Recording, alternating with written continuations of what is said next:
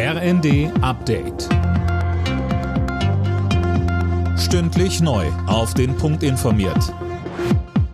Ich bin André Glatzel. Guten Morgen. Mehr als 260 ukrainische Soldaten sind aus dem belagerten Azov-Stahlwerk in Mariupol evakuiert worden, darunter 53 Schwerverletzte. Sie wurden laut ukrainischem Verteidigungsministerium in ein russisch kontrolliertes Gebiet im Osten des Landes gebracht. Geplant sei, die Soldaten zu einem späteren Zeitpunkt auszutauschen, heißt es. Für die Evakuierungsmission hatte Moskau eine Feuerpause verhängt. In dem Stahlwerk in Mariupol hatten sich zuletzt rund 1000 ukrainische Soldaten verschanzt, Hunderte seien verletzt. Wie viele sich jetzt noch in dem Gebiet aufhalten, ist unklar.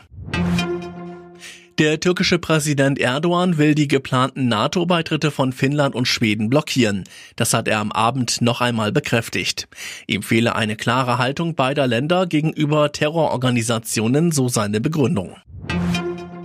Bundeskanzler Scholz hat bedauert, dass sich Deutschland nicht viel früher unabhängig von russischen Gaslieferungen gemacht hat.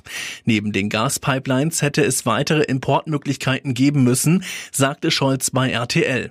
Dieser Fehler werde jetzt mit dem Bau von Flüssiggasterminals behoben. Diese Entscheidung wird dazu führen, dass wir ziemlich schnell die Möglichkeit haben, umzuswitchen, zu wechseln. Und das hätten wir immer können sollen. Das ist die Antwort auf Ihre Frage, waren wir naiv? Ja, wir hätten uns immer in die Lage versetzen müssen, jederzeit andere Lieferanten in Anspruch zu nehmen, indem wir die Häfen bauen, wo man dann von woanders das Gas bekommen kann.